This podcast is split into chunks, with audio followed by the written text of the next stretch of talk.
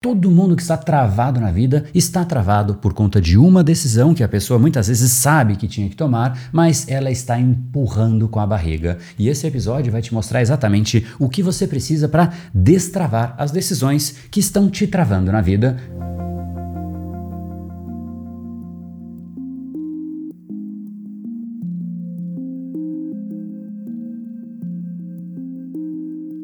Seguramente você já parou para pensar sobre como certos eventos aleatórios, circunstâncias inesperadas afetam profundamente o desenrolar da sua vida e, consequentemente, afetam o seu futuro.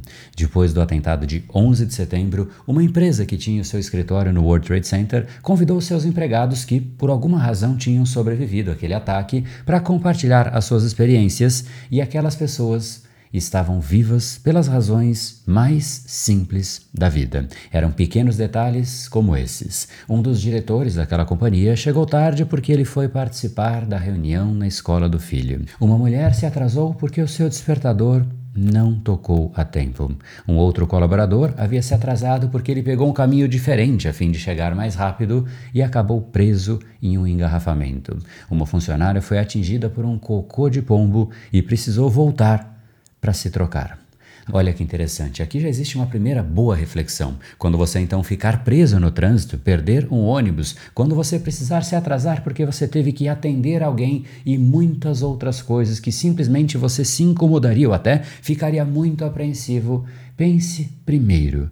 Este é o exato lugar que eu devo estar neste exato e precioso momento. E isso já abre a primeira e mais importante pergunta: seríamos os humanos? Seria você? Seria eu? Fruto do acaso e simplesmente não há nada que nós podemos fazer?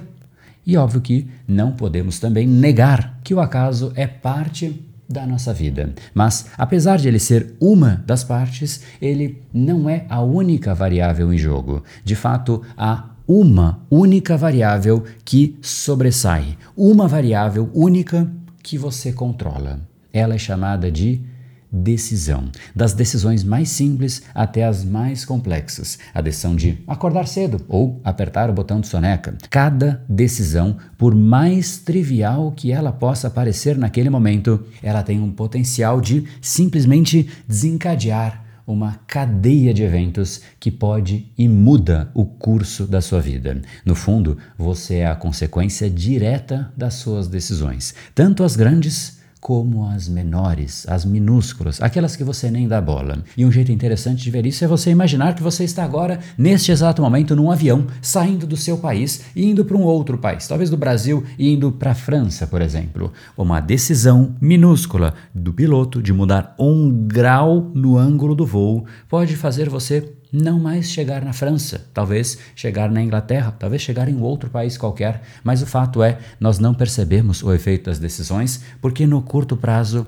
o efeito é pequeno, mas no longo ela muda completamente o rumo da sua vida. Inclusive a ausência de decisões já é uma decisão em si. E essa é a real diferença entre as pessoas que efetivamente constroem as suas vidas e aqueles que simplesmente são fruto do acaso. O acaso vai continuar fazendo parte, mas é aqui, nesta outra parte, na parte das decisões, que realmente está o controle do seu futuro. Os poucos que sabem fazer isso não somente têm a chance de controlar o seu próprio futuro, mas controlar o mundo. São poucos aqueles que realmente movem o mundo. A maior parte das pessoas é simplesmente telespectadora do mundo. E aqui é exatamente aonde o estoicismo entra em cena. Uma filosofia antiga que tem muito a nos ensinar sobre o poder da decisão e o que fazer para que a gente de fato consiga tomar melhores decisões, visto que são elas que moldam a nossa vida. Alguns representantes do estoicismo, como Epiteto, Sêneca, Marco Aurélio, eles argumentavam que, embora nós não podemos controlar eventos externos,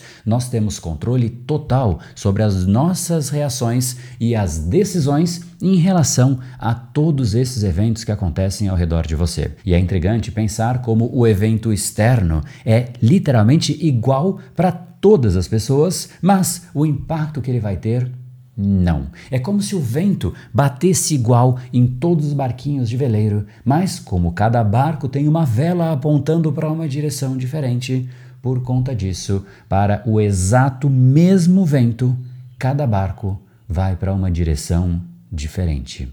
Esse entendimento, se você realmente incorporar, isso muda drasticamente a sua conduta em relação à vida. Ao você adotar essa mentalidade do estoicismo de focar em controlar a sua vela e não o vento, você se torna muito mais do que apenas um barco à deriva nas águas imprevisíveis do acaso. Você tem a chance de se tornar o seu capitão, o capitão do seu próprio barco e, obviamente, do seu próprio destino. Então, como fazemos isso na prática? Primeiro, vamos para a parte ruim. Motivo que nos leva, inclusive, a não gostar de decidir ou até empurrar as decisões com a barriga.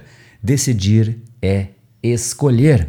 E escolher dói. Por dois motivos. O primeiro é porque você tem que escolher entre dois caminhos. E excluir um caminho faz com que você deixe ele de lado, ele não mais seja uma opção a partir do momento em que você escolheu. E, obviamente, o segundo ponto é: você não tem certeza do futuro, logo é doloroso você escolher um caminho diante de um cenário incerto. Mas o fato é: o futuro sempre será incerto. E por conta disso, decidir sempre vai envolver você avaliar prós e contras, como se diz por aí, mas é o que vem depois disso que é o mais importante. E é uma parte que está no nosso inconsciente. E para você entender isso na prática, pense na sua própria vida. Ao fazer escolhas, muitas das decisões que você mais se arrepende, em geral, elas tendem a ocorrer quando você ignora a sua intuição. Neste momento de olhar para trás e falar, cara, eu sabia que eu tinha que ter feito diferente, algo me disse e ainda assim eu não fiz. Isso incomoda demais. Isso acontece porque não existe um único certo existe o seu certo. Por exemplo, comer frango e salada todos os dias é certo? Sei lá, para alguns sim, para outros não. Mas se você faz isso porque alguém te disse que você tem que fazer isso, no seu futuro é bem provável que você pense: cara, por que, que eu fiz isso? Eu comi 10 anos da minha vida só frango com salada. Isso é algo que leva para arrependimento. E óbvio que esse é um exemplo, mas sempre que você toma decisões, por menores ou maiores que sejam, e que elas divergem de você mesmo no seu interior, no fundo, você tem um caminho gigantesco para criar arrependimento no seu futuro. Por isso, guarde a primeira mensagem, uma das mais importantes. Não existe o certo, existe o seu certo. E é por conta disso que a chave para você tomar decisões mais alinhadas e mais significativas não está apenas na racionalidade, mas também em como as circunstâncias externas, elas ressoam dentro de nós. É como se algo acontecesse fora de você, mas o que importa não é o de fora, é o, é eco, o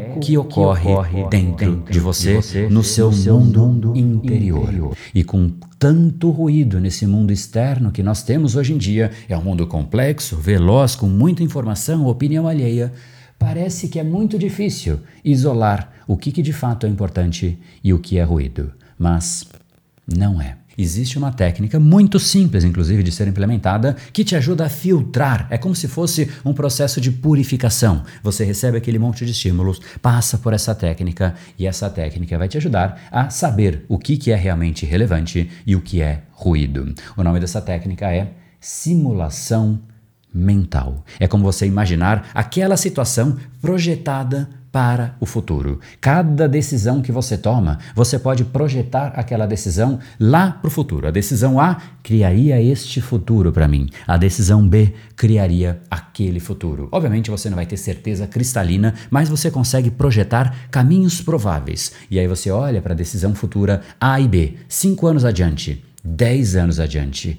e visualize como você viveria. Mais do que isso, visualize como você sentiria aquele dia, aquele momento que você acorda 5, 10 anos adiante, vivendo a consequência daquelas decisões. Vendo que tipo de pessoa você se tornaria por conta dessas decisões e, mais do que isso, quais são as implicações para as pessoas ao redor de você. Porque aquilo que você decide impacta quem está ao redor de você. Esse exercício mental ele permite inúmeras conclusões que naturalmente a gente não pensaria por quê.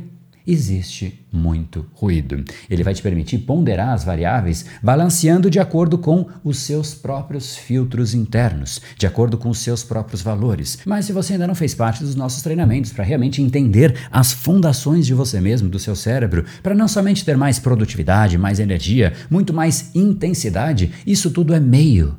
É meio para um fim, para você construir quem de fato você deveria ser. É uma construção. O que você é é uma construção. Então, enquanto você ainda não tem todas as fundações, aplique este exercício. Essa projeção futura, de certa maneira, faz com que tudo se encaixe dentro de você e aquilo que é importante vai gritar mais. Se, por exemplo, para aquela decisão você vai deixar de lado a sua família e isso é importante para você, você vai olhar para aquele futuro e falar: pelo amor de Deus, eu quero distância disso.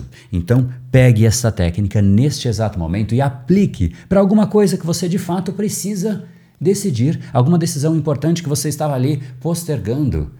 Respire fundo, siga esses passos e lembre-se: você está agora, no exato momento onde você deveria estar. Inclusive, esse episódio chegou para você na hora certa. E lembre-se que as decisões são de fato o único conjunto de variáveis que você tem controle. É aquilo que faz com que você pegue uma situação às vezes negativa e transforme em uma oportunidade de aprendizado e de crescimento, mas o mais importante é o caminho para você se tornar a melhor versão de você mesmo.